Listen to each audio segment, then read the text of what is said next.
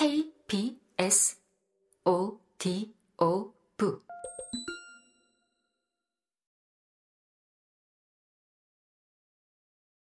칠강 양념 배추김치 등장의 1등 공신은 반결구 배추? 노하우 7. 시대별로 변하는 품종에 주목하라. 일곱 번째 음식 공부는 식재료의 품종에 관한 것입니다. 같은 이름의 식재료 품종이라도 오랜 시간을 거치면서 생물학적으로 개량됩니다. 품종의 개량이 이루어지면 학명도 바뀔 수 있습니다. 음식 인문학의 역사 공부에서 학명이 바뀐 사실까지 따질 필요가 없어 보이지만 그렇지 않습니다. 20세기 이후 식재료의 품종 개량은 실험실에서 주로 이루어지다 보니 품종 개량이 최근의 일이라고 생각할지도 모르겠습니다. 하지만 인류가 농사를 짓기 시작하면서부터 식재료 품종의 개량은 속도의 차이만 있을 뿐 꾸준히 진행되어 왔습니다. 품종이 개량되어도 식재료의 이름은 바뀌지 않는 경우가 많습니다. 이러다 보니 음식의 역사 연구에서 품종에 관심을 두지 않게 됩니다.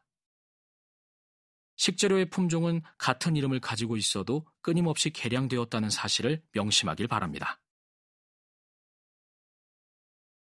이름은 바뀌지 않았지만 품종이 변해서 요리법이나 먹는 방식이 변한 대표적인 음식이 배추김치입니다. 제 석사학위 논문의 연구 주제가 김치였습니다. 석사학위를 취득하고 논문을 수정 보완하여 단행본으로 펴냈습니다. 당시 남성이면서 식품학이 아닌 문화인류학을 전공한 이력이 독특해서인지 제가 김치를 주제로 단행본을 냈다고 많은 분이 저를 김치 박사라고 불렀습니다. 이런 칭찬에 으쓱해서 정말 제가 김치 박사나 된 줄 알았습니다. 저는 김치를 주제로 석사학위 청구 논문을 준비하면서 김장 때면 어머니와 함께 배추김치를 담갔습니다. 아무리 문화 인류학적 음식 연구라고 해도 직접 요리를 해봐야 문헌의 내용이나 인터뷰한 분들에게서 들은 이야기를 생생하게 몸으로 배울 수 있다고 생각했기 때문입니다. 하지만 2002년 1학기 때 조선 총독부에서 1931년에 발간한 조선 총독부 농사시험장 25주년 기념지에 실린 서울배추와 개성배추의 사진을 보고 내가 큰 실수를 했구나 생각했습니다. 이 책에 나온 서울배추와 개성배추는 생전 처음 보는 것이었습니다. 같은 배추인데 왜 모양이 다른지 궁금해 하면서 배추 품종의 생물학적 진화를 추적하기 시작했습니다.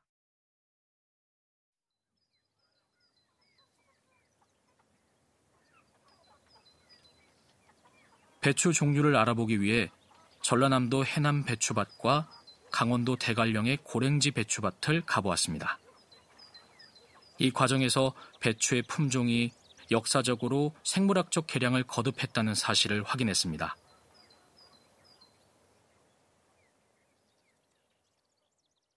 지금부터 배추 품종의 생물학적 개량에 맞추어 배추김치의 역사를 살펴보겠습니다. 배추김치 담그기 저는 요사이 우리가 즐겨 먹는 배추김치를 다른 말로 양념 배추김치라고 부릅니다. 예전 평안도 사람들은 양념을 거의 하지 않은 백김치라는 배추김치를 만들었습니다.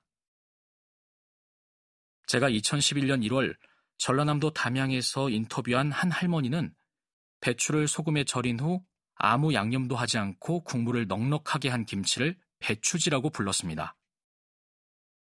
백김치나 이 배추지는 맛이 담백하지만 양념 배추김치처럼 감칠맛과 발효의 맛은 적습니다. 17세기까지만 해도 배추지가 배추김치였습니다. 그런데 19세기 문헌에서부터 젓갈, 고추, 마늘, 생강, 파 등의 양념으로 버무린 배추김치의 요리법이 나옵니다. 배추김치의 역사를 살피기에 앞서 배추김치를 한번 담가 보겠습니다. 먼저 배추를 소금물에 절여야 합니다.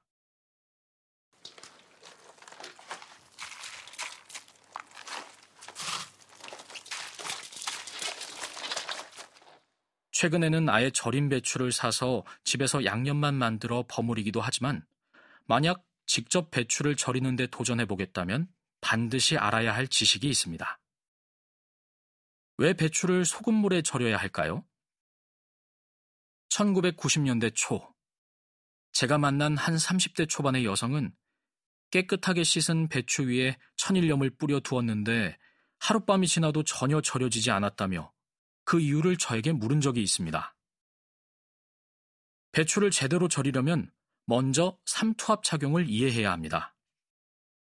곧 배추 안의 수분이 밖으로 빠져나가고 소금물의 짠 성분이 배추 안으로 들어가는 과정이 바로 삼투압 작용입니다. 이 작용을 통해 배추가 절여집니다. 삼투압 작용이 잘 되려면 배추 표면의 세포막인 팩틴이 팩티나아제로 변하여 세포 구멍을 만들어내도록 해야 합니다. 알맞은 소금물의 염도가 배춧잎의 표면에 세포 구멍을 만들어냅니다. 세포 구멍을 통해 물에 잘 녹는 물질인 비타민 C, 당분, 함황 아미노산, 유리 아미노산 등의 일부가 배추의 섬유질에서 빠져나오면 그 공백에 소금물이 들어갑니다. 농도가 너무 진한 소금물로 배추를 오랫동안 절이면 배추 안에 물질이 너무 많이 빠져나와 배추가 맛을 잃습니다.